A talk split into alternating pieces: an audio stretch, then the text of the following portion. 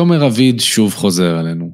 המנכ"ל והמייסד של חברת Bloxtax, שהיא חברה שמתמחה בפתרונות של מיסוי ועבודה עם המערכת הבנקאית בישראל, בתחו, בכל הנוגע למטבעות דיגיטליים, חזר לפודקאסט מדברים קריפטו בעצם לפרק כפול. בחלק הראשון דיברנו, תומר ואני, על ה-Federal Reserve, על בנקים מרכזיים, על ההפסד התפעולי של ה-Federal Reserve והסביבה החדשה שבה אנחנו נמצאים. עכשיו, היה לי חשוב להיכנס עם תומר למשבר הנזילות של שוק הקריפטו. מה שהתחיל עם לונה בחודש מאי וקריסת הסטייבל קוין המסיבי שגרר אפקט הדבקה מאוד מאוד משמעותי בכל התעשייה והוביל לכך ש-FTX צמחה בתור הבורסה המובילה בתחום או מהמובילות בתחום, כהמושיעה, כמי שמצילה את פלטפורמות ההלוואות, את חברות, את הבורסות השונות וקרנות השקעה. עכשיו, הבאתי את תומר כדי שנוכל לדבר על מה קרה מאז, על המקרה של FTX, כולל התחושות ממנו, גם של תומר, גם שלי וגם של התעשייה באופן כללי, ומה מכאן זה אומר הלאה, לפלטפורמות הלוואות נוספות, לאנשים ולגופים שהחזיקו אצלם כספים, לסטייבל קוינס, וגם לתפקיד שביטקוין הולך לשחק בעתיד. אתם מאזינים לפודקאסט מדברים קריפטו, הפודקאסט שבא לעשות לכם סדר בכל מה שקשור בתחום המטבעות הדיגיטליים וגם בזירת המאקרו. אני בן סמוכה, מייסד של Crypto Jungle, האתר תוכן, ערוץ היוטיוב, הפודקאסט המובילים בישראל, ואני מזמין אתכם לבוא לאתר cryptojungle.co.il ולצרוך כמה שיותר תכנים, תירשמו לניוזלטר שלנו וכמובן תדרגו אותנו באפליקציות השונות. אני רוצה להזכיר לכם רגע לפני שאנחנו ממשיכים עם הפרק השני עם תומר, ששום דבר שתומר ואני אומרים בפרק הוא לא ייעוץ השקעה או המלצה לפעולה, אלא שאתם פועלים באחריותכם הבלעדית, כי אתם ילדים גדולים שילודים שאתם צריכים לעשות את המחקר שלכם עבור עצמכם. עבור עצמכם, וואו. ועכשיו, בואו נצא לדרך.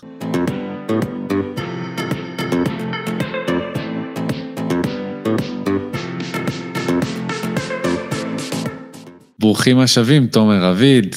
אז uh, באמת, אנחנו לובשים את אותם בגדים, כי באמת, uh, סתם היינו עצלנים ופיצלנו את הפרק לשתיים, כדי שמי uh, שירצה להש... לשמוע רק את המקטע של הבנקים המרכזיים והפד יוכל להתמקד בו, ועכשיו הגיע הזמן קצת לצלול יותר לשוק הקריפטו. תשמע, אתה ואני באמת מדברים על כל מה שקורה בתעשייה בצורה יותר שוטפת, ו, ובאמת... Uh, אני שואף להביא כמה שיותר מה, מהערך שאנחנו יוצרים אחד לשני, גם לקהל הרחב. אז אנחנו יודעים שבמאי Luna קרסה, ו Luna היה stable coin, מטבע דיגיטלי צמוד דולר, לכאורה מבוזר, אה, שבאמת כמעט בן לילה נמחקו 40 מיליארד דולר מהשווי שלו, ואפקט ההדבקה שנוצר סביב ההדף מהפיצוץ הזה היה באמת באמת נרחב מאוד. אה, בפן המיידי ראינו גופים כמו 3 Arrows Capital, שהייתה אה, אה, קרן השקעות, קרן גידור מאוד מוכרת בתחום, ראינו את Celsius ו BlockFi וויאג'ר וגלקסי דיגיטל והרבה מאוד גופים בתעשייה שברוב המקרים עסקו בהלוואות, עוצרים משיכות, כן או לא מגישים צ'פטר 11 בקשה לפשיטת רגל, משקרים ללקוחות שלהם בחלק מהמקרים. משקרים, משקרים. שאמרו שהכל בסדר במשיכות, אה, כשזה לא היה המקרה. והייתי רוצה, ובעצם לפני אה, כמה חודשים, בחודש יולי 22, אירחתי אותך פה ודיברנו על המקרה הזה, וגם אתה ואני דיברנו על כמה זה מזכיר מצד אחד את 2008, ובעקבות זאת, אנחנו מצפים שיהיה אפקט הדבקה משני. אז הייתי רוצה שתיתן עוד פעם את הזווית שלך, של ההקבלה בין לונה לבר סטרנס, או לאיך שאתה רואה את זה ב-2008, במשבר הכלכלי הגדול, ועל, אה, אה, בוא נגיד, איך ציפית שיקרה משבר הגל השני, לעומת איך הוא קרה באמת עם קריסתה המפתיעה אה, במיוחד של בורסת FTX. כן, טוב, אה, וואו, כן, לא, בוא, בוא רגע גם נגיד, זה היה עכשיו אה, תקופה לא, אתה יודע, אם, אם אתה אוהב רכבות הרים, אז בוא אלינו, אנחנו מגייסים, אנחנו מגייסים אנשים שאוהבים רכבות הרים, אה, כן, אז, אז אני, אני רוצה להתחיל להגיד שאני סופר מופתע ממה שקרה עם FTX. אני, אני מתחיל מהמקום של איך אני מרגיש עם הסיטואציה פשוט. כאילו, כן, כאילו, תמיד חשבתי שאולי, אה, כמו שאני חושב על כל בורסה ריכוזית, אבל תשמע, היה כיף אה, לא לשאול שאלות לגבי FTX. נגיד ככה, היה כיף אה, לא לשאול שאלות על כל FTX, כמו שאגב אנחנו, אני אישית לא שואל שאלות על קוינבייס היום, על אף שברמה העסקית, כדי, רואים את זה כחברה ציבורית, על הפנים, מצב רע מאוד פיננסית. אז אולי גם כשתראו רגע, אני לא שואל במובן הזה של מה יקרה לכספי הלקוחות. די בטוח ששם הכל יהיה בסדר, לא משנה מה יקרה. כן, אני מקווה גם שהתהליך יהיה מסודר. אה, אז זה לגבי התחושות, זה פשוט מכה מאוד גדולה אה, ברמה הזאת, אה, אבל אתה יודע, להוסיף גם, שאלת איך, כאילו, דיברנו על הגל השני, וגם אם לימן ברדרס הייתה כאילו אחוז הדבקה גבוה בתור התעשייה הפיננסית אז, וגם אז דברים זזים מהר, הדבקה זה דבר שזז מהר, רואים את זה גם עם הקורונה. זאת אומרת, ברגע שיש קשרים פיננסיים, אה, אה, גופים לווים, מלווים, גופים נסמכים אחד על השני, לגופים מחזיקים נכסים אחד של השני, אה, יש פה, יש, יש סיכון להדבקה מאוד גדולה, אנחנו אז נתנו דוגמה, מה קורה אם מישהו יש לו כספים בצלסיוס, שהוא אולי יקבל, אולי לא יקבל, אני, אני באמת לא יודע מה הסטטוס שלו מבחינת הנושים, אבל הם יקבלו משהו, אני לא יודע גם מתי, אבל אתה יודע, רוצה את הכסף עכשיו ואין לו גישה אליו. אה, אז זה די קטסטרופה, ואני אומר את זה נקודתית, כי אתה זרקת שמות כמו בלוקפיי וכאלה, בגדול, לטעמי חלק מהסיבה העיקרית שבלוקפיי מתעכבת, לפחות ממה שפורסם ברשת, מתעכבת במובן של לדווח מה קורה איתה, ואולי עד שהפרק הזה יצא כבר בצ'פטר 11 ובשמחת אה, חיים אחרת, קצת רגל הכוונה, זה שהנכסים שלה נעולים ב-FTX, בצורה כזו או אחרת. גם לא ברור איפה ב-FTX. גם לא ברור מה קורה שם לדעתי לאף אחד. אז אה, הם לא יכולים להמשיך את האופריישן, אתה צריך לקבל החלטות מאוד מאוד קשות שם ברמת הניהול. אה, אז, אז זה מאוד מאוד, אה, מאוד מאוד כואב. בסדר? זה באספקט הזה. באספקט השני, אני חושב שבגלל שהפשטת רגל של FTX היא כל כך מורכבת, ובעצם מדובר פה בתרמית מאוד מאוד מאוד גדולה, ובעצם ניסיון להמשיך לגלגל איזשהו בום מאוד גדול שכנראה קרה להם עוד אה, עם אה, לונה, לאלמדה או ל-FTX, מבחינתי זו אותה חברה כבר. בגלל זה אני באמת רוצה שנחזור לשם, כי אחרי המקרה של Luna, ואחרי אפקט ההדבקה הראשוני, שראינו את הגופים שציינתי אה, קורסים, או עוצרים משיכות, או נמצאים באיזשהו זעזוע, FTX, שאז לכולם עוד היה אמון בהם, ו- וכולנו היינו במקום שבו אנחנו לא שואלים את השאלות, אלא אה, מקבלים את התדמית הציבורית של ה golden boy החדש ושל הבורסה, בורסת הפלא שהוא יצר, הם אה, תויגו גם על ידי אה, כלכלנים או news anchors מאוד מוכרים בתור ה-JP Morgan ים של התעשייה, כי uh, הם באו והצילו את הרבה מאוד מגופי ההלוואות האלה, עם הלוואות או עם קניות, אז תספר לי קצת כאילו על איך אתה רואה את משך הזמן, מה אתה מתאר שקרה במשך הזמן הזה, מהחיזוק התדמיתי של FTX מצד אחד בהינתן הפעולות שלה, עד למקום שהגענו לתחילת נובמבר, שיצא הדוח הזה בקוינדסק, ששלח את התעשייה לזעזוע. אז אה, אני אגיד ככה, אני, אני כאילו הייתי באיזשהו מקום, לפחות ברמה האישית, שאמרתי, אוקיי, כאילו, משהו עוד יקרה פה. אה, אני חושב שכאילו, אז שדיברנו על זה, זה שמשהו עוד יקרה פה, זה בגלל שבאחד, אה, אני חושב שלונה חשפה עם צלסיוס כמה בעצם התעשייה מנוהלת בצורה לא טובה. אתה קורא לזה risk management בתור over-arching, כאילו כשאתה מדברים על זה ניהול סיכונים בתור איזושהי כותרת מאוד מאוד גדולה. אני אלך טיפה יותר ספציפי רגע ואני אגיד, אוקיי, לתעשייה עצמה אין ניהול פיננסי. זאת אומרת, יש המון אנשים מאוד מאוד חכמים, כולם, סם, אני בטוח שיש לו IQ מאוד מאוד גבוה. אתה יודע, יכול להיות שהוא על איזשהו, משהו לא מאה אחוז, כאילו, אתה יודע, מי שעושה כאלה רמות של fraud והוא מבקש סליחה בטוויטר, אתה יודע, הוא לא מאה אחוז, לטעמי, לטעמי, אוקיי, Do Kwon ו Three Arrows Capital לפחות נעלמו לתקופה, הוא כאילו, אתה יודע, בא, סליחה, בתוך כל הטוויטים הזויים, אז כנראה הוא לא מבין את החומרה של המעשה, אני מתכוון, אתה מבין לאן אני חותר פה? אבל אין לי ספק שהוא בחור מבריק. הוא וכל הצוות שם, אנשים, אתה יודע, עם IQ מעל הממוצע, יכולות אנליטיות כנראה משמעותית מעל הממוצע, אתה יודע, לא שם בצד שיכולו להצליחו. אבל אה, כנראה שברמה הבסיסית של איך מנהלים עסק, לתת לחבורה של ילדים לנהל עסק שמוערך ב-32 מיליארד דולר ומחזיק כספי פקדונות של 15-16 מיליארד דולר כספי ציבור, זה כנראה לא רעיון חכם, אה, בלי אה, מבוגר אחראי בחדר. זה, הם גדלו נורא מהר, לא היה זמן אולי או רצון לשים מבוגר אחראי מכל מיני סיבות, לא נכנס פה עכשיו לזה. אז במובן הזה אני חושב שהתעשייה שלנו סובלת מאוד מאוד ניהול, יכולת ניהול סיכונים. היעדר שקיפות גבוהה, אנחנו קוראים לזה. אה, אני אגיד את זה ברמה כזאת, oversight, כאילו כמה חברות קריפטו מסוגלות רגע ברמה יומית להבין מה הסטטוס הפיננסי שלהם.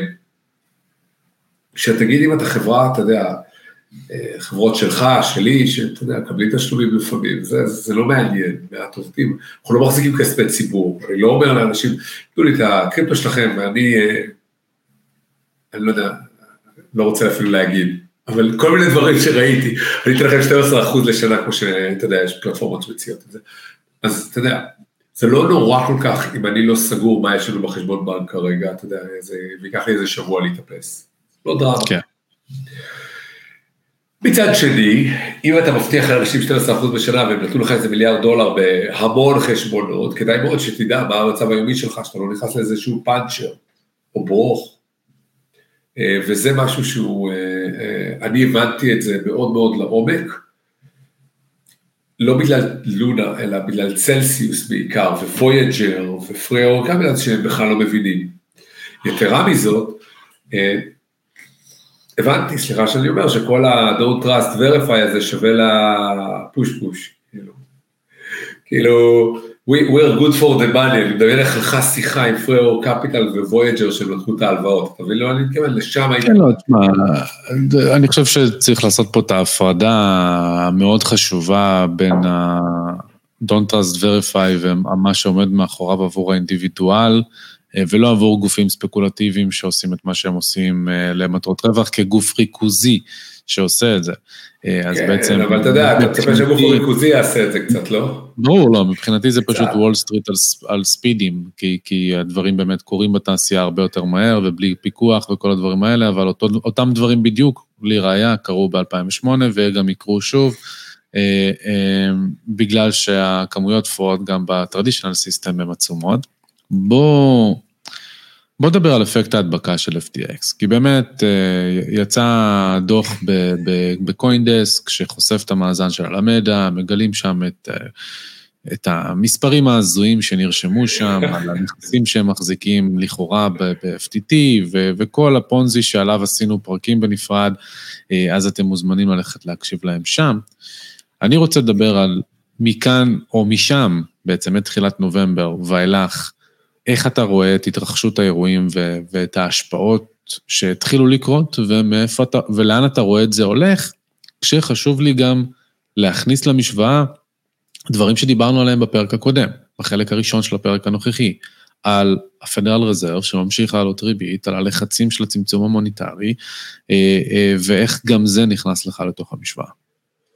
אז אה, אני חושב שבעצם מה שאתה אומר הוא, הוא אתה יודע, נכון, צריך לשים לב רגע אה, שאנחנו בסיטואציה שהיא מתגלגלת בעצם.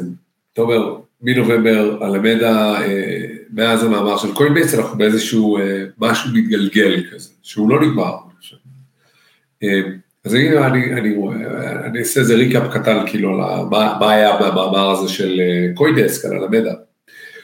long story short, יש חברה, לא משנה עכשיו איזו, נקרא לה Alameda, והיא מחזיקה כמות מאוד מאוד מאוד מאוד גדולה של אה, נכסים כאלו ואחרים.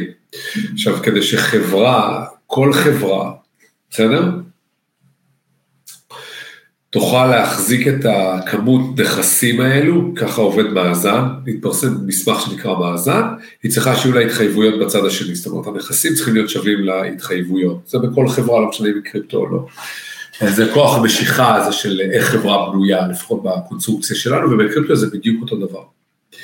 ואז נחשף בעצם שאחד מהנכסים המאוד מאוד גדולים של Alameda, הוא מטבע בשם FTT, שזה מטבע שחברת אחות שלה יצרה. אבל אנחנו גם רואים היום בדיעבד שהחברות האלה התנהלו כאילו הם אותה חברה, כאילו אז בואו נגיד לרגע, זה מטבע שזה, Alameda בעצם המציאה איזה משהו, ובאה ואמרה, תאמינו לי, לנו יש פה שישה, שבעה, שמונה, whatever מיליארד דולר, זה היה נדמה לי שישה ומשהו מיליארד דולר, שגם על זה עוד אפשר להתווכח, וגם זה כנראה עוד היה חלקי. משוגע לגמרי. ראו את זה, אה, אני חושב ש... אני לא בצד שחושב שסיזי רצה להרוג את סם בגלל פוליטיקה פנימיות בעולם הקריפטו, אני לא חושב שהוא גם אוהב את סם, או אהב את סם, אבל אני לא חושב שזה זה, אני מוכן לתת לסיזי כרגע את the benefit of the doubt על אף השטויות שהוא דיבר על קוינבייס לאחרונה. זהו, זה, זה מה שבאתי להגיד, שהוא איבד את ה-benefit of the doubt בציוץ המטופש הזה. אז, אז אתה יכול להגיד את זה, אני רגע, בוא נניח לרגע אז, בוא נניח לרגע אז, נחזור אחורה, כן. שבועיים אחורה, benefit of the doubt, בסדר? שבועיים אני מבקש ממך, בסדר? לרגע. קיבלת. אה, גם לך תדע עד שתפרסם את הדבר הזה, מה עוד יקרה עם סיזי אסטרטיה, בסדר? אז לרגע. אז אם, אם אני טועה פה על הבנית לדעת, תערוך את זה החוצה. בקיצר, אה, אני חושב שסיזי אחרי שהוא ראה מה קרה עם לונה וכאלו, אה, בא ואמר לעצמו, what the fuck, כאילו אני מחזיק 600 אה, מיליון דולר ב-FTT על המאזן שלי, אוקיי? זה לא מעט כסף, תקשיב, זה לא מעט כסף, פלוס הם trading partner מאוד גדול שלי, רואים העברות של המון סטייבלים ל-Binance, vice versa יש תנועות מאוד חדות. זאת אומרת, לי יש סיכון מאוד גדול לקונטייג'ן, ואני רוצה עכשיו להתחיל לצמצם חשיפה לדבר הזה. עכשיו, אה, יגידו אם הוא היה באמת רוצה לצמצם חשיפה, הוא היה מדבר איתה מאחורי הקלעים ועושה איזושהי עסקת OTC, אני חושב שהוא אה, קיבל ייעוץ לא נכון ופעל בצורה לא, לא מיטבית, אבל יכול להיות שגם מצד שני הוא אמר לעצמו, אני רואה איך הדבר הזה ממשיך להתנפח ולהיות כל כך רע, שאולי צריך להוריד את הפלסטר. זאת אומרת, זה גם אופציה. תאר לך היינו מגלים את FTX כשהיא הייתה לא 32 מיליארד דולר שווי, 100 מיליארד דולר שווי, אני רק נותן דוגמה, לא מחזיקה 15 אה, מיליארד דולר כספי לקוחות או 16 מיליארד דולר כספי לקוחות, מחזיקה 40 מיליארד דולר כספי לקוחות. בן, אני שואל, כמה גדול יותר יכול היה הנזק להיות? אני, אני שואל, אני שם לך כסף שסיזי, אם הוא לא שואל את עצמו אז, הוא שואל את עצמו את זה היום מאה פעם, וזה הציוץ שהוא בטח אומר לעצמו. long story short, הוא בא ואמר, אוקיי, אנחנו נפטרים מאיזושהי פוזיציה, ומפה התחיל כאילו כדור שלג של אוקיי, כאילו, למכור FTT, לא למכור FTT, השוק רואה את זה, אנחנו יודעים איך שוק הקריפטו עובד.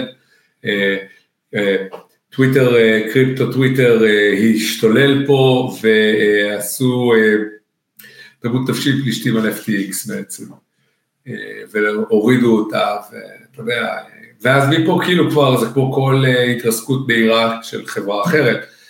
The funds are safe, עוצרים משיכות לרגע, לא משבר לזילות, we're good for the money, I'm sorry, כאילו, והשעה האחרון יכבד את האורות. כמו כל חברה אחרת. אז איפה הסיכון ההדבקה הגדול פה? אז לאט לאט אנחנו בעצם מגלים שהמון המון חברות השתמשו ב-FTX בעצם בתור הפריים ברוקר שלה.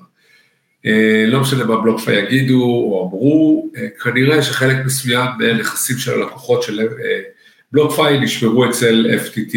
לא, לא, לא אומר שזה גם הגיוני בצל העובדה ש-FTX לכאורה הצילו את בלוקפיי עם ריבולבר של 200 מיליון דולר אה, הלוואה, שככל הנראה היה בה איזשהו תנאי שקובע שהכסף הזה צריך לשבת ב-FTX. כן. צריך הפרקטיקות שהיו מאחורי הקלעים.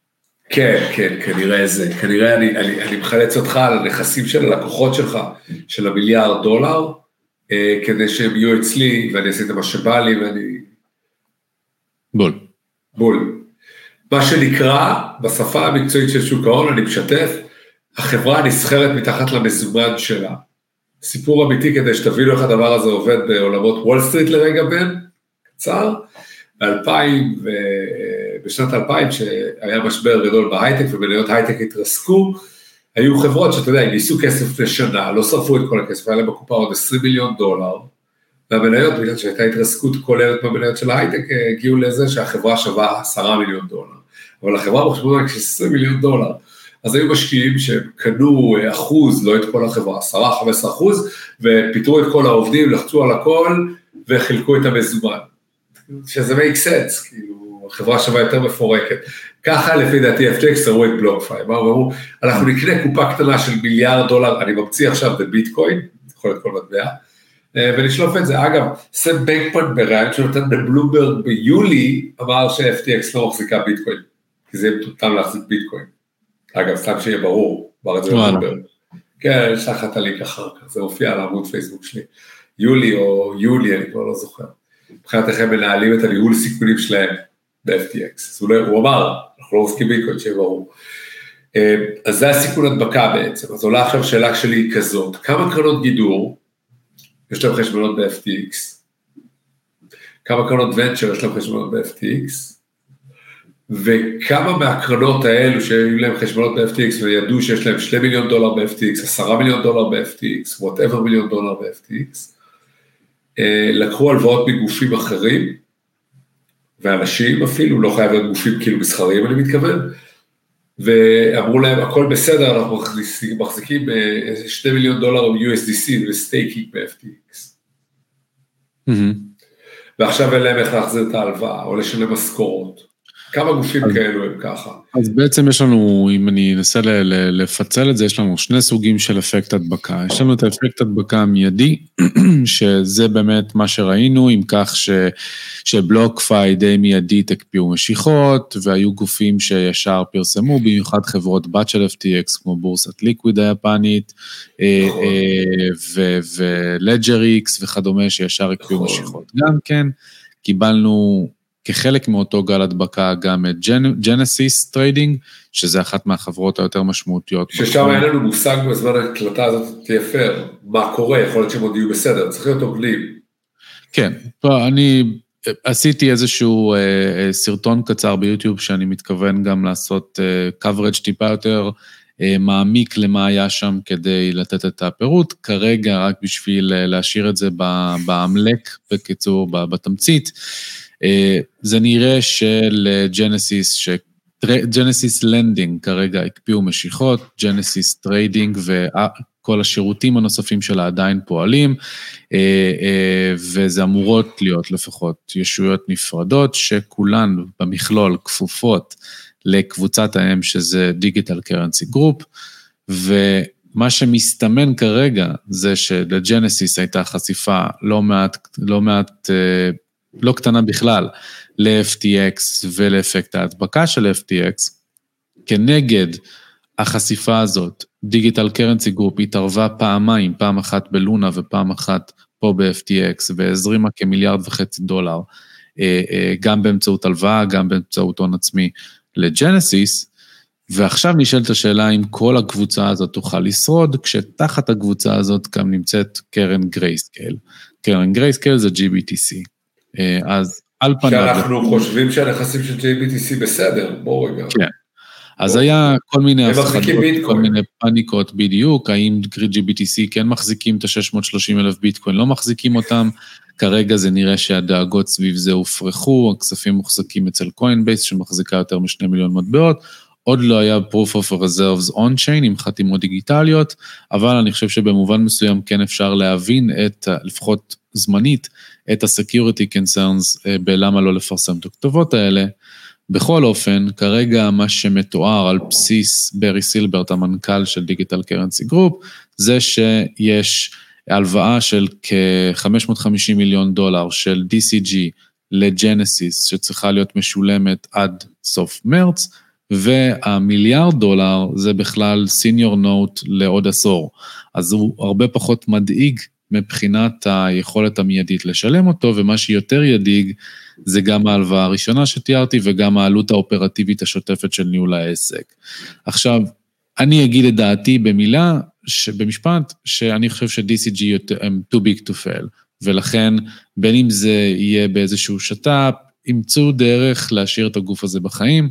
זו דעתי האישית, לא המלצה, לא ייעוץ, אה, ואין מספיק מידע בשביל להגיד עד כמה היא מבוססת. אמ, אבל זה הכל כרגע, אנחנו מקליטים את הפרק ב-25 בנובמבר, זה הכל ongoing. אז כמובן שתעקבו אחרי קריפטו ג'אנגל ביוטיוב כדי שנוכל להמשיך לעדכן אתכם. אז אם לחזור למה שתיארתי, את האפקט ההדבקה הראשוני, שראינו באמת את כל הקפאות המשיכות, ואז אתה מדבר עליו, מה שאתה תיארת עכשיו, זה על אה, גופים ואינדיבידואלים שהחזיקו את הכספים שלהם ב-FTX, או באחד מהגופים שנכנס באפקט ההדבקה הראשוני, וכמה יהיה פה סוג של גל שלישי שיכול לגרום לנזק נוסף, כי אנשים לא יעמדו בהתחייבויות שלהם, גופים לא יעמדו בהתחייבויות שלהם ועשויים להשליך על הגופים שהלוו להם ממקום אחר. אז איך אתה רואה את זה מכאן בעצם?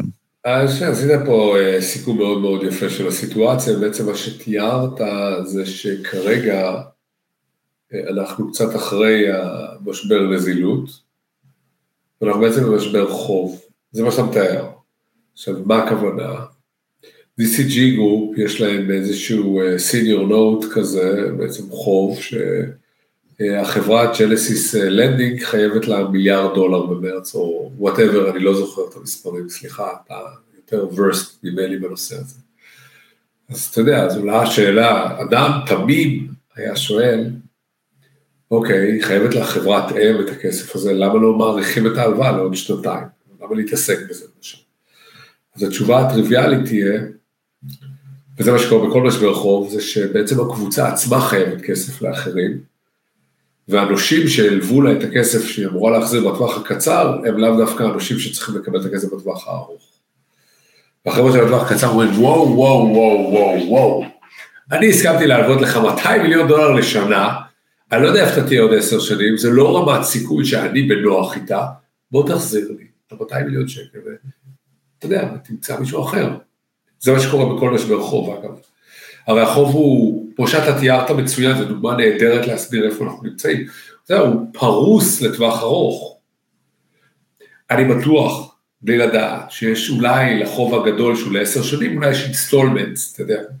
כל שנה משלמים, אה, אני ממציא, עשרה מיליון דולר ריבית וחמישה מיליון דולר קרן. סתם לכיף, אתה יודע, רק כדי good will כזה, כי זה הלוואה ענקית, אז זה לא עוזר האלה. זה סבבה, רק להראות שהעסק עובד, לתת משהו לנושה, שהוא יראה שאתה עוד חי. אה, אבל אה, לפי מה שאנחנו רואים, ואני, אתה יודע, כמו שאתה אמרת את התאריך שאנחנו מקליטים, זה הכל ongoing, הגרופ עצמו מנסה להשיג מימון, כי היא צריכה מימון חלופי. יש לה התחייבויות טווח קצר, יש לה התחייבויות טווח ארוך מאוד גדולות, אבל זה לא מטריד. בטווח הקצר, בטווח קצר, כשאנחנו רואים התחייבויות לחברות, זה 12 חודש הבאים, ארבעה רבעונים קדימה. אמרת שיש הלוואה מאוד גדולה עד מרץ, עד סוף מרץ. אז אתה יודע, אז כנראה שבשני לאפריל צריך להחזיר הלוואה מאוד גדולה ברמת הקבוצה, היא בתוך הקבוצה צריך להחזיר עד מרץ, בסדר? כן. ואז יש בעיה מאוד גדולה. זה לא שאין נכסים, זה לא שאין שווי, זה לא שהפעילות לא שווה כסף, זה לא אומר גם שנכסים בסכנה, בהכרח, זה גם לא אומר שלא, כי אני לא יודע מה קורה שם וזה לא יצא, כן. היום נורא נזהר. יש בעיה לשלם את החוב, יש משבר חוב ומשבר אמון, כי היינו במשבר אשראי, עכשיו אנחנו במשבר חוב. עכשיו יש לנו חובות פרוסים שאנחנו לא יכולים לגלגל אותם הלאה. זאת אומרת, בוא אני אעשה את זה recap, בוא נגיד all things the same, כל מה שאמרת התחייבויות, נניח לרגע שאלמדה לא פושטת רגל, FTX עוד קיימת, שנה אחורה, אני שואל אותך, האם אתה חושב של Digital Currency Group יש בעיה לבוא, ל, לבוא ולמצוא הלוואה של עוד מיליארד דולר לחמש שנים כדי לשלם את החוב הקצר? אני לא אומר להגדיל מינוף, אני לא אומר לקחת עוד הלוואה, להשאיר את ההלוואה הקיימת, לפרוס אותה לעוד חמש שנים, בעיה? ממש לא בעיה. אז למה היא לא מצליחה עכשיו לשכנע את האנושים שלה, לדעתך? קודם כל כי יש uh, עיבוד אמון משמעותי בתעשייה, ואם זה... אמרת 90 אחוז מזה, זה 90 אחוז. אם זה לא מספיק, אתה גם בסביבה של עליית ריבית, זו שדיברנו עלייה בחלק הראשון, ואולי זאת... זו הסיבה השנייה. מצוינת לחבר את התמונה הזאת. בדיוק מה שרציתי להגיד. עכשיו, אני חושב ש-90% מהסיבה זה אמון, ואני חושב שאתה יכול להסכים איתי על זה, של אם, אם אני לא בטוח שהם יהיו פה עוד שלוש שנים לשלם לי, למה שאני אתן להם הלוואה לחמש? זאת אומרת, אני לא רוצה להיות נושה. הכסף אצלי היום, למה שאני אתן לך? ואז יש פה כדור שלג, שככל שאתה במצב יותר גרוע, ככה פחות רוצה שאתם רוצים להלוות לך. עכשיו, בנוסף לזה, גם יש ריבית שהיא יותר גבוהה בשוק. אז גם אם אני אלווה לך, אז הריבית שאני ארצה עכשיו תהיה הרבה יותר גבוהה. כי אני יכול להלוות לפדרל ריזרב, היינו בדיון קודם, בריבית חסרת סיכון, תסכים איתי שלהלוות, אנחנו מסכימים, בסביבת הריבית הנוכחית, בסביבת, סליחה, של השוק הנוכחי, להלוות לג'נסיס אה, סכומים כאלו, זה יכול להיות מאוד מפחיד ומסוכן. הפדרל רזרב מבטיח לי חמישה אחוז לשנה היום כמעט, אני לא... אם הם נותנים חמישה אחוז מובטח, כמה אני ארצה ממך? ואז עולה השאלה אם בכלל אפשר לקבל את ההלוואה, ואני אתן עוד נקודה רכוס שהיא חשובה מאוד, בעיניי סופר חשובה. ממש. וכדאי לדבר על זה. יש חברה מאוד גדולה ומאוד אמינה, אני, אני חושב שהיא אמינה, אבל היום אני, אתה יודע, קוראים לה קוינבייס. מכיר אותה? חברה קטנה כזאת, היא מחזיקה את הביטקוינים של Grayscale, אומרים, למרות שלא ראינו כתובות. אנחנו נאמין לזה לרגע. חברה נסחרת. ל Coinbase, בנוסף לחוב, למניה שלה, יש לה גם חוב סחיר. בסדר? יש לה... יש לה אג"ח, איגרת חוב, אה, כן, כן, איגרת חוב שאפשר כן. להלוות לה. בכמה האיגרת חוב הזאת נסחרת? איזה, אם אני מלווה היום ל Coinbase לחמש שנים קדימה, כמה ריבית אני מקבל לשנה? זה יהיה קצת אה, רמאות, אבל כן, 56 סנט על הדולר. אה, אה יום חמישי, לא, אני ראיתי אותה ב-60, אני לא, אז אני... 56 סנט פעם אחרונה שראיתי. בוא נגיד שאני יודע שהיא, נעשה את זה ככה, היא להלוות היום לקוינבייס בבורסה, בדולרים, חברה נסחרת, שקופה, דוחות, מבוקרת, עם פיקוח. אתה מקבל 16% אה, לשנה בערך. כן. אני לא בטוח שג'נסיס יכולה לשלם כזו הלוואה היום, סליחה שאני אומר, לאור המצב העסקי הרעוע של התעשייה והיעדר האמון, זהו. אז ככל שהריבית בעצם עולה, מה שקורה ההשקעות האלו אה, הן פחות ופחות אטרקטיביות, גם לתת הלוואות לחברות האלה, זה גם אגב מחייב את אה, חברות, אני רוצה כן להתייחס לזה בכל זאת, אנחנו מדברים על חברות בבעיות על BlockFi ו Nexo לרגע, לא ספציפית על אף אחת מהן, BlockFi עם הצהרות שלה, Nexo אולי עם הצהרות שלה, במודל העסקי הן כבר מציעות 12% על stable coins על דולר, מה יקרה אם הריבית, נניח, יקרה, לא יקרה דיון אחר, אבל אם הריבית הדולרית תעלה לשמונה, סתם אני ממציא. Federal Reserve נותן, אה, הבנק נותן 8% לשנה. אני אתן ל Nexo דולרים ב-12, מה אני משוגע? לא כבר הרגע פושטים רגל. לנקסו ב-12, שנקסו ייתנו 20. ואז עולה השאלה איך עובד המודל העסקי פה. האם החברות האלה יש להן זכות קיום ויכולות להתפרנס, ואז יש פה מגדל קלפים כזה מאוד גדול. אה, זו שאלה מאוד מאוד גדולה, והריבית בעצם, אנחנו רואים, משפיעה גם על העסקים האלו. היא גם כמובן משקיעה, משפיעה מאוד מאוד על האטרקטיביות של להשקיע בדברים האלה.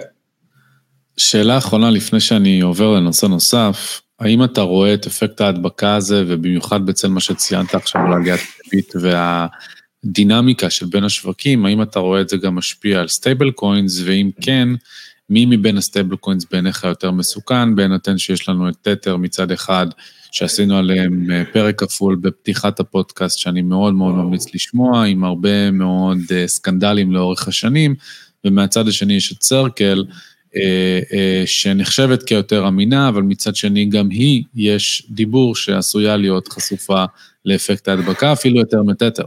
אז אני גם לא פה לא יודע, כי גם Tether היו counter party, היו בעצם צד מעורב בהרבה דילים עם Alameda ו-FTX. אז איך אתה רואה את ההתנגשות הזאת גם כן בעולמות של ה stable coins, אה, ריבית ואפקט ההדבקה? אחד, אני חושב שהריבית משפיעה מאוד מאוד על stable coins, אה, בדומה לאיך שהיא משפיעה על דולרים רגילים לרגע. זאת אומרת, מי שמחזיק היום כסף בבנק, יש אינפלציה והוא לא מקבל עליה ריבית, הוא צריך לסגור את הכסף איפשהו. אה, במערכת הבנקאית הישראלית, האמריקאית, יש לנו ביטוחים על כסף שסוגרים אותו. אז הרמת ביטחון היא מאוד גבוהה, ולא משנה מה נגיד על בנקים טוב רע, זה לא הדיון, יש אמון, לרוב הציבור יש אמון מאוד גבוה במערכת הבנקאית במדינות מערביות מסודרות.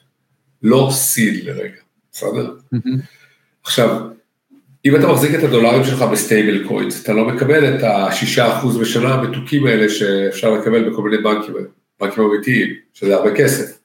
זאת אומרת, עכשיו אם אתה מחזיק 100 אה, אלף דולר, ואתה לא מפקיד אותם בפיקדון, אתה מפסיד 6,000 דולר בשנה, שזו חופשה זוגית בחו"ל, מאוד מאוד שווה אגב, בשיא העונה בפסח. שזה compounding גם, אז על אחת כמה וכמה.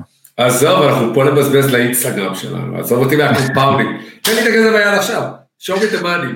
בסדר, עזוב אותך, אני איתך על ה compound. אז uh, זה כמובן משפיע.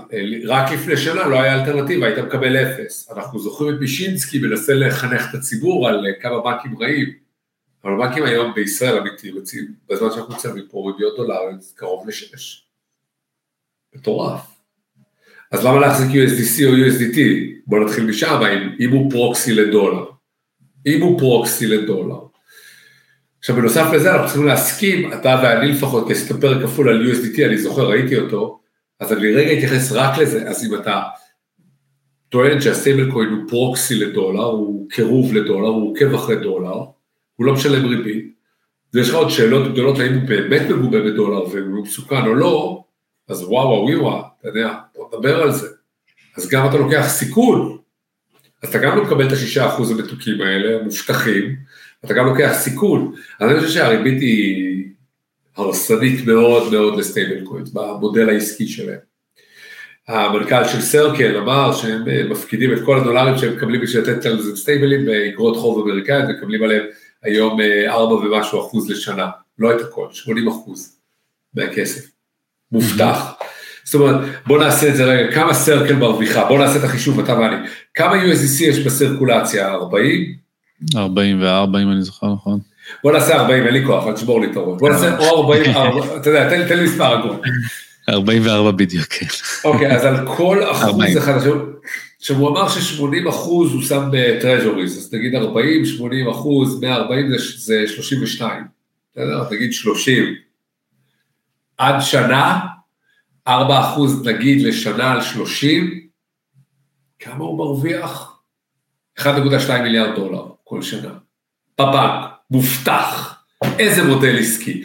שואל אותי חברה יציבה, אם כל מה שאומרים לנו נכון, זו חברה יציבה. אתה מבין מה אני אומר? מה לגבי הצד השני של המשוואה? זאת אומרת שא', ידוע ש Alameda Research ו-FTX היו counter party, יש מחקרים עצמאיים שהתבצעו שמדברים על כך שלפחות 35% אה, אה, מהביקושים של Tether הגיעו מ Alameda ו-FTX, שזה לא בהכרח אומר שזה מהגופים עצמם, אלא זה גם מהלקוחות שלהם, אז צריך לשים את זה בפרופורציה הנכונה. אז זה, זה אחד, ומהצד השני, כל המקרה של BlockFi ו Voyager וגופי הלוואות נוספים כמו Genesis, גם uh, בעצם משליך על שכבה אחת למטה, שזה Silvergate. Silvergate זה בנק אמריקאי מפוקח שאמור לתת את השירותים uh, הבנקאיים של הפיאט או קריפטו, onboarding, off boarding מהתעשייה ומהשוק ואל השוק. האם פה יש חשיפה ל Circle, האם פה אנחנו צריכים להיזהר, או שמא, לפחות למיטב ידיעתך, אני, אני לא הספקתי להתקל, להתעמק בזה, האם הם הספיקו להעביר את הכספים ל BlackRock, כפי שהם טענו שהם הולכים לעשות. אני, אני אגיד ככה, אחד, אני, אה, אין לי דעה. אמיתי אין לי דעה, זה, זה דברים מאוד מורכבים שאי אפשר לבדוק אותם.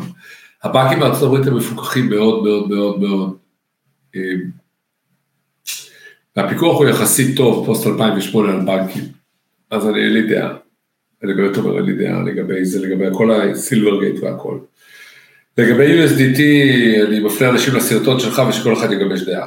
סליחה שאני ככה, כן. אין, לי, אין לי מעבר לזה דעה. אני חושב שהכל נאמר. אני חושב אחרי מה שראינו בתעשייה, אה, יש בעיה מאוד גדולה לעשות וריפיקציה לדברים האלה ב-USDT, ב-USDC. אה, אני יכול להגיד אה, נקודה שתמיד עוברת לי בראש, מעניין אותי, ויש גם רשימה, כמה מטבעות מוקפאים של USDC ו-USDT יש. כאילו ברמת הזה בטוח יש, אה, לדעתי אפילו באתרים שלהם. צריך לבדוק את זה, זה דווקא מאוד מעניין אותי, היום עוד יותר. זה מעניין, זה מעניין. אני לא יודע איך הדברים האלה עובדים כ collateralized או לא, אני יודע ש-USDC, הבנקים עובדים מאוד יפה. זאת אומרת, ברמה של המרות, כאילו דרך Circle על USDC, שזה לא להשליך על המטבע עצמו, אני ממש מדבר על, ה, על ה-OTC של Circle, שאני חושב שהוא עובד מאוד יפה בלי הרבה בעיות. אז אני לא יודע להתייחס, אני חושב שכל סיטואציה היא מסוכנת. דעתי הפרטית היא כזו. אני הייתי מעדיף להחזיק אה, את ה stablecoins שלי בזירה מפוקחת, ולא להחזיק stablecoins אם אני יכול. איזה דוגמאות לזירה מפוקחת היית נותן? במילים אחרות, אם מישהו יכול לפתוח חשבון ב-Gemini, או בקוינבייס, אני יודע שקוינבייס, אתה יודע, זה פיננסי רע, אבל, אבל אתה יודע, את הדולרים הם מחזיקים בבנקים, והם fully audited, אז יכול להיות fraud, כי תמיד יכול להיות, זה נורא קשה לתת פה עצות, אבל אתה יודע. קרקן אותו דבר, כן. אותו דבר, ואפשר להמיר את המטבעות האלה לדולר. אה, אז בעצם למה לא? אה, קרקן מחזיקה אותם גם בבנקים, גם באירופה וגם בארצות הברית. אה, הן יחסית פתוחות. ותראה מה זה, אני, אני רק אגיד משהו, אחרי כל העלייה של כל הבורסות, כל הבעיות שאנחנו רואים עכשיו עם OKX ועם, אתה יודע, whatever ו-FTX, חוזרים לעולם של ביטרקס, ביטפינקס, קראקן וביטסטמפ. ואיפה ביטסטמפ בכל הטיול הזה? לא שמענו כלום, בורסה הכי ישנה באמת בעולם. כן, לא טוב, הם בנו... לא מתעסקת בשטויות. וואלה, תאמין לי, ילד חנון עם שלייקס ומשקפיים. כן. גם בורסה טובה לטעמי, אבל אתה יודע. מגניב.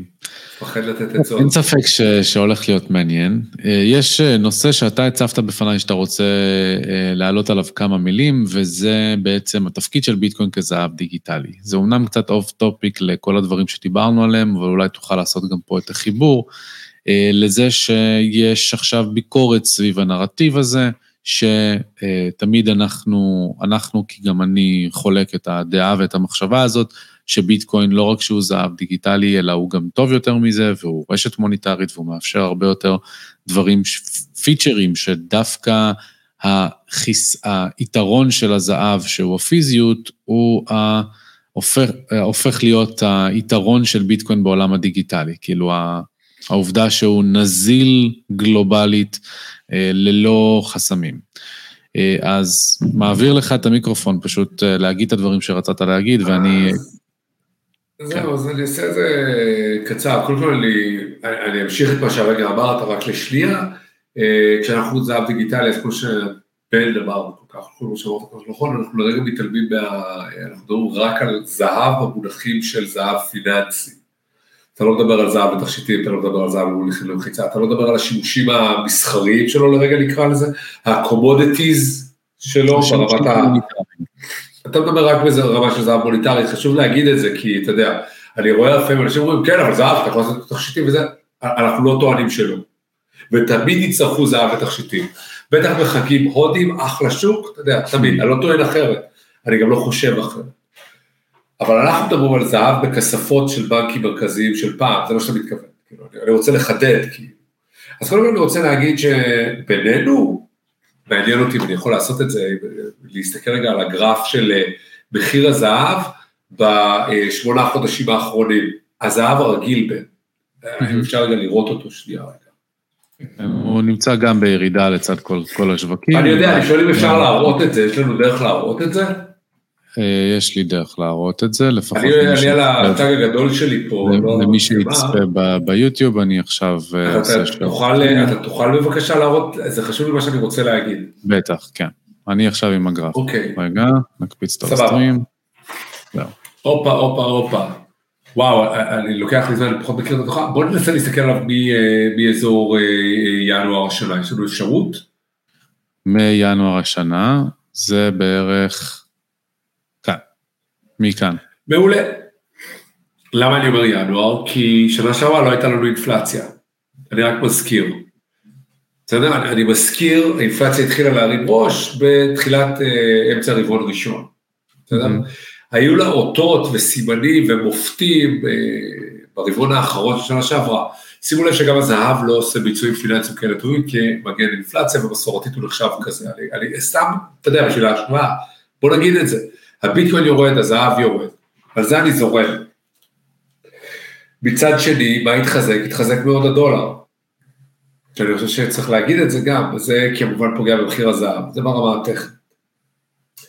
אז בואו נחזור לזהב הדיגיטלי.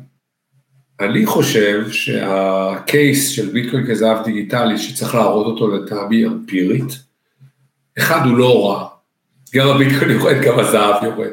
זאת אומרת, סתם אני אומר, אנקדוטלית. אה, שווה לראות את זה, זה לא משהו אמפירי בו. הדבר השני, אה, אני חושב שאנחנו עשויים לראות, וזו שיחה שאתה ואני עשינו קצת על מקרו יותר, debasing יותר של הדולר, זאת אומרת שמדינות מאוד מאוד גדולות יבואו ויגידו, רגע, אני לא בטוח שאני רוצה להחזיק את הכמות של הדולרים האלו בכל מיני סיבות פוליטיות בכלל, על המאזן שלי כרזרבה. ואולי אני מחפש משהו כאילו שהוא שונה. אז אני בטוח אחד שאנחנו עשויים לראות אה, חזרה אמיתית לזהב האמיתי. כוחו של הרגל, מה שנקרא. אתה מבין? זה, זה יקרה. אה, אחרי שהקפיאו לרוסיה את הרזרבות הדולריות שלה, כשדיברנו על זה בקצרה, אתה יודע, יכול להיות שאני רוצה רזרבות בזהב. בדיוק יצא, השני... בדיוק יצא מאמר בהרווארד, ש... שהוא ברשימת הקריאה שלי לסופש, אה, על uh, hedging sanction risk with cryptocurrency. אה, אני, אני רוצה רגע לשים את זה בקונטקסט שהוא פחות בפרספקטיבה המערבית שלנו, כי מה שקורה באוקראינה הוא אסון הומניטרי והוא נורא, חשוב לי להגיד. אנחנו בדיון כלכלי, ואנחנו אומרים רגע מהפרספקטיבה של כל צד, מהו הסיכון הפוליטי, אם אני לא מסכים עם ארה"ב על משהו. Mm-hmm. לדוגמה, בסדר? זאת אומרת, עצם העובדה שהם הסכימו לעשות את זה למדינה, שוב, אני לא מדבר על אוליגרך פה, אוליגרך שם, למדינה, אתה יודע, זה לבוא ולהגיד, אה, זה המטבע שלי, זה הרזרבה, זה העוצמה שלי, גם אני בעצם הופך אותו לסוג של נשק, בדומה למה שהם עושים עושים לגז הטבעי. זה, זה הנקודה היחידה שאני רוצה להגיד, ואני חושב שרוסיה היא לא בסדר באוקראינה ברמה הפרטית, זו דעה פרטית. אז אני חוזר לפואנטה, בנקודה הזאתי, יכול להיות שמטבע כמו ביטקוין שאפשר לייצר לו אה, שווקים פתוחים, כי גם אגב הביטקוין הבעיה שהוא סובל ממנה היא מאוד דומה לזהב כרגע. זאת אומרת הזהב נסחר בעיקר מול הדולר, גם אגב לא, לא, לא מעניין, וזה היה, שלא דיברנו עליו שזה ה financialization של שוק הקריפטו, אי ב-2017, אני אומר את זה רק בתור כותרת ואני חוזר לזהב וזה חשוב, אי ב-2017, 2018, 2019, רוב המטבעות והאלטים נסחרו מול הביטקוין ומול האיתיריום, היום רוב המטבעות האלטים, whatever, נסחרים מול stablecoin דולרי כזה או אחר. ה holy grail של לונה היה לייצר stablecoin דולרי, דולרי, דולרי אלגוריתם, הזיה. לא ין, לא יורו, לא זהב, לא משהו אבסטרקטי, לא. לא stablecoin אלגוריתמי שייצג 0.0001 אה, ביטקוין. לא stablecoin שיהיה צמוד ל... אני ממציא, סתם כי אני אוהב את המספר, עשרת אלפים סטושי. למה לא stablecoin כזה? זו, השאלה, אם אתה רוצה זהב דיגיטלי, בוא נדבר על זה. ושם אני מנסה להגיע. אז אני חושב שיש לנו סיכוי עכשיו לראות את זה. זאת אומרת שאנחנו מתחילים לבוא ולהגיד, רגע, ביטקוין אני יכול לעבור איתו משווקים של, אה, אני סתם ממציא, ביטקוין רובל, ביטקוין דולר, ביטקוין יורו, אה, בלי כאילו איזשהו, בתווך כאילו איזשהו סנקציה, זאת אומרת, אני יכול לנקוב בערך שלו ולהעביר אותו אחד מהשני. בדומה לאיך מעבירים זהב בין בנקים מרכזיים בשוויץ, שמחזיק את הזהב של מדינות כאלה ואחרות, או שנים החזיק כי אותה מדינה ניטרלית, והם אמרו, לא משנה, טובים רעים, אנחנו לא נחרים לכם את הזהב, תוכלו להעביר אחד מהשני, כאילו. כן. למשל, למשל. אני חושב שזה הקייס בעצם לביטקוין באספקט הזה. אה, זה לא אומר שהמחיר יהיה יציב, זה לא אומר שהמחיר לא יהיה תעודתי, אבל זה אומר שיש הזדמנות שזה יקרה, אני לא אומר שזה יקרה, אני אומר שיש הזדמנות, בעיקר כשהדולר הולך להתערער כמטבע רזרב, שמה, שמה ההזדמנות. מה הסיכוי שלה, אני לא יודע להעריך את זה, אבל זה בעיניי הקייס. כן. זהו. אז, אז אני לחלוטין מסכים עם הקייס, אני אגדיל ואומר יותר מזה, שבדצמבר 20, ממש לפני שנתיים, כתבתי מאמר על הערך של ביטקוין ואיך ניתן לחשבו בקריפטו ג'אנגל, אני אשים את הלינק בתיאור של הסרטון, כי אני באמת מתאר את ה-use case הזה אה, של כסף בעולם של גיאופוליטיקה ללא אמון. אה, ואיך אפשר להשתמש בזה לא רק כהדג' כנגד סנקציות, אלא גם כפשוט אקט של חוסר אמון. אני לא רוצה לסחור איתך במטבע שלך כמדינה אחרת, אה, אם אני לא סומך עליך מספיק. אה, אני כן רוצה, לפני שאנחנו באמת מקפלים, כי אני רוצה לכבד את הזמן שלך, להתייחס להיבט של האינפלציה וכן או לא גידור נגד האינפלציה, לא רק בקונטקסט של ביטקוין, אלא גם בקונטקסט של זהב. אני חושב שאחד מהדברים שאישית חרטתי על דגלי לרצות לעשות בהם סדר, זה העיסוק בש... במושג הזה בכלל שנקרא אינפלציה. כי הצליחו, לצערי הרב, בתקשורת המיינסטרים וגם כלכלני המיינסטרים, להתייחס לאינפלציה לפי מדדי המחירים לצרכן בתור ה base case למה שחשוב. אה, אינפלציה בפועל במהות שלה, בהסברים של מילטון פרידמן ועד בנקאים מרכזיים אחורה מאות שנים, ידברו על אינפלציה של הגדלת היצע הכסף שמסתובב בסרקולציה. שיש שרואים את זה גם כשחיקת כוח הקנייה וכתוצאה גם כעליית מחירים. אינפלציה במדד, במדד המחירים לצרכן יכולה להיגרם גם כשלים בשרשראות האספקה, ממצוקות גיאופוליטיות כאלה ואחרות, וממשבר אנרגיה, ואני אטען שזו האינפלציה שאנחנו חווים עכשיו. עכשיו, אם אנחנו ניקח את האינפלציה המוניטרית שכן קרתה ב-2020 בצורה מאוד אגרסיבית, גם בזווית הפיננסית וגם בזווית הריאלית, שמצד אחד היו הלוואות מגובות ממשל שאפשרו גם לאדם הקטן וגם בוול סטריט לעשות הרבה מאוד, לקחת הרבה מאוד חוב זול, וגם בכסף שאשכרה חולק לאנשים שלפי סקרים יותר מ-60% ממנו הלך לשווקי המניות והקריפטו. אז כשאתה מסתכל על אינפלציה מוניטרית ממרץ 2020, אתה רואה שביטקוין עדיין משמש כגידור כנגד אינפלציה מוניטרית וכך גם זהב. כשאתה מסתכל על CPI, על מדד המחירים לצרכן, בשנה האחרונה, אז בהחלט שזה לא קורה, ורואים את זה באימפקט גם של התחזקות הדולר, גם של עליות הריבית וגם של השפעה על נכסי סיכון נוספים. כן. זה יהיה הטייק שלי על פרספקטיבה ככה במילה, ואם אתה רוצה להגיב על זה. אני אתן משהו פשוט פה כדי להגיד, אני חושב שאנחנו בתחילת עידן של הסוף של השפע. כל מה שאמרת כלכלנים, אנחנו כמין אנושי חיינו המון המון שנים בעידן של שפע, אנחנו עכשיו בעידן של צמצום, בטח בעולם המערבי. אה, אפשר לדבר על זה בהמון דברים. ב-20 שנה האחרונות היה לנו שפע של כוח עבודה זול בסין, אה, שאפשר להוריד אה, עלויות של ייצור, היה לנו שפע של אנרגיה, היה לנו שפע של אוכל, היה לנו שפע של, של הכל, פלוס הרבה מאוד מהשפע הזה גם נוצר ממה שאנחנו קוראים גלובליזציה, שזה מה שאתה אמרת, של שעות אספקה, שאתה יכול להתחיל לדבר על אה, כלכלות שלמות שיש להן התמחות מסוימת, אתה יודע, כל הטקסטיל made in China, יש המון יתרונות אם אתה מומחה למשהו, אפשר לדבר על זה המון, אז יש לך נמל מאוד מיוחד כדי לייצא סחורות יותר מהר, נגיד של בגדים, כי אתה סין, סתם עושים הכל. לידך יש מפעל שמומחה ביצירת הרגים, לידו יש מפעל שמומחה בלצבוע אותם, לך יש מתפרה, אתה מומחה. זאת אומרת, ברור שאתה יכול לעשות ל-H&M כל מה שהם רוצים בגרוש וחצי וביומיים.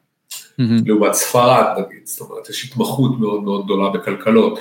אה, אתה רואה את זה בגרמניה, התמחות מאוד גדולה בייצור רכב, סתם נותן דוגמה. סתם מת על רכבים גרמנים, יש לי. אה, אבל אה, אתה יודע, דור, דור שלישי לניצולי שואה, זה לא נעים. אבל אתה, אתה, אתה רואה את הדברים האלו. אבל מה שאתה אמרת, אני סתם אגע בזה, זאת אומרת, אינפלציה זה שיש לנו בעצם בעיה מאוד גדולה, שבעצם היום אנחנו גם אה, מהמון סיבות גיאופוליטיות, אז נגמר לנו כוח עבודה הזול, אולי, אולי אפריקה היום אחד, אבל כרגע אין. אה, שרשרות האספקה לא עובדות טוב, ולמדנו שהן סופר רגישות, פלוס המון מושפעות מפוליטיקה, אני לא יודע, אני שומע את אילון מאסק אומר, נבלת הבטריה באמריקה, כאילו, אוסטרליה, איזו מדינה שמדברת את השפה שלו, ולפני הטוויטר מה שבא לנו, זה בעצם אומר שאתה... inherently, כמו שאתה אמרת, דברים יעלו יותר, כי אתה צריך לייצר את ההתמחויות האלה פה. נגמר העולם הזה של אה, אני טוב בזה, אני טוב בזה. נגמר, אתה צריך להיות טוב בהמון דברים, אבל אתה לא תהיה טוב בהמון דברים, אתה תהיה בינוני בהמון דברים, ולהיות בינוני מעלה עלויות. תמיד, מאוד והרבה, וזו האינפלציה. אה, וזו האינפלציה שאנחנו חווים, ולכן אנחנו גם באיזשהו סופר סייקל של סחורות, הדפסת הכסף, כמו שאתה אמרת, הרוב הלך לשוק פיננסי, הוא לא הלך להשקעה בתשתיות, הוא לא הלך להשקעה במה שרצינו כדי לעשות את החיים שלנו יותר טובים. לא, הוא ניפח מחירים של נכסים פיננסיים, אה, ומה הדוגמה הכי מושלמת מבחינתי, זה שהיה ב... לדעתי חצי שנה אחרי הצ'קים הראשונים, ואחרי שהוכרזה התוכנית של ה-PPP בארצות הברית, של הלוואות מגובות ממשל לכל מיני צרכים, לסוגים מסוימים של אנשים, היה מישהו שהסתובב עם אוטו יוקרה מטורף, והלוחית רישוי שלה הייתה Thank you PPP או, או PPP loan או משהו כזה, כאילו funded by the government לרדיפת... השאלה אם זה היה חכם. השחטנו את הכלכלה שלנו במובנים האלו, ולראיה, הפריון לא גדל, זאת אומרת, הכלכלה הריאלית שאנחנו מודדים אותה בפריון לעובד לא גדלה. ותעשיות השירותים גם נהיו מאוד מאוד גדולות. זאת אומרת, התעשיות הפיננסיות והתמ"ג משם, אני יכול לדבר על זה המון. long story short, בזה אני אסגור. לבנקים המרכזיים לא יעזור לעלות ריבית עכשיו עם האינפלציה, זה גם בדיון הקודם זה מה שאני מנסה להגיד, אבל הם חייבים לעשות את זה. הם, אין להם ברירה. כי אם הם לא יעשו את זה, הם עם הגב אל הקיר. אני חושב שפרסמתי אה, בפייסבוק שלי, לדעתי. שלח לי את הלינק, אני יודעת שזה יהיה ב... אני רק אגיד ככה, פרסמתי לפני אה, כמה חודשים שהנגיד של הבנק המרכזי הוא גבר גבר, הוא גם טמבל לא קטן. הם פרסמו תחזית שהאינפלציה תהיה ב peak של 10% אה, ב-UK לפני שהיא אה, תרד, והם נתנו איזשהו line chart של מתי הם חושבים שזה יקרה. עכשיו למה הוא גבר? כי הוא היחיד באותה תקופה שבא ואמר שזה לא transitory וזה מה שהולך לקרות, והאינפלציה עוד הולכת להיות יותר גבוהה, כשהוא פרסם את זה, אני לא זוכר מה האינפלציה הייתה, הייתה משמעותית יותר נמוכה. עזוב שהוא טעה והאינפלציה 12 אחוז, אבל שם את זה בצד לרגע. הם תמיד טועים. 200 צודקים. באינפלציה תמיד טועים, תן לי להגיד מה הפואנטה שלי כזאת. מה הבעיה? אתה הנגיד, אתה אחראי על הריבית.